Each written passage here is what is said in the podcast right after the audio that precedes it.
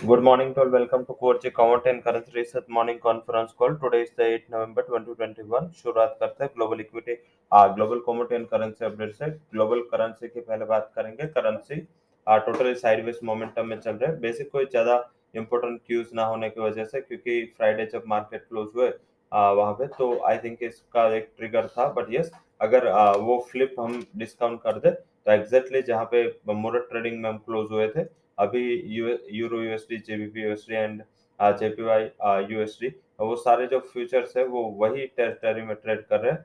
कोई भी बड़ा उछाल या बड़ी गिरावट नहीं तो एक साइडवेज पैटर्न वहाँ पे फॉलो करेगा।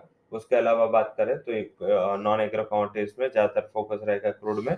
सऊदी सऊदी अरमको ने अपने जो एशियन रिफाइनर के जो प्राइसेस है, वो बढ़ाए। इस हिसाब से लग रहा है कि शायद क्रूड है, वो पॉजिटिव ट्रेड कर सकता है। बेस मेटल्स में जो यूएस में इंफ्रा पैकेज पास हुआ या डॉलर इंडेक्स का वीक होना ये सारे जो सेंटिमेंट है वो पॉजिटिव है। लास्ट ट्रेडिंग सेशन में हालाँकि ये एक बड़ी एंड स्टिप गिरावट थी। क्रूड में देखे या बेस मेटल्स में देखे बट वहाँ से शॉर्ट कवरिंग का दिन रह सकता है। बुलियन पे due to weakness in dollar I think bullion भी फोकस में रह सकते हैं। नॉन एग्रो फ्रंट्स की बात कर, ली हमने एग्रो कमोडिटीज में। शायद oil and oil seed complex में प्रेशर बना रहेगा।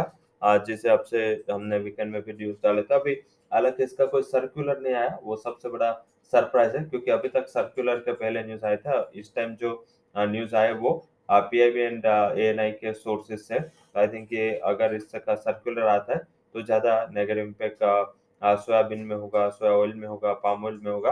हालाँकि ये जो सेंटिमेंट वो सोयाबीन के लिए नेगेटिव है। But yes due to this short covering and crude prices I think agro commodities में गोवर कॉम्प्लेक्स थोड़ा शॉर्ट कवरिंग मोड में रह सकता है। कॉटन कॉम्प्लेक्स थोड़ा शॉर्ट कवरिंग मोड में रह सकता है। वहाँ पे फोकस करें लास्ट ट्रेडिंग सेशन में मुनाफा वसूली दोनों में थी। दोनों में आज शॉर्ट कवरिंग के चांसेस है। तो अब बात करते हैं आज के जो हमारे टॉप रिकमेंडेशन है हाई कन्वेक्शन रिकमेंडेशन है, जिसमें GBP INR is sell recommendation 100.60 would be target 101.57 would be stop loss second जो रिकमेंडेशन है, उसमें हमने Alia Voy Nickel, it's a buy call. 1530 would be a target, 1472 would be stop loss, and second high conviction recommendation would be accrued. It's a buy call. 6160 would be a target, 5990 would be stop loss.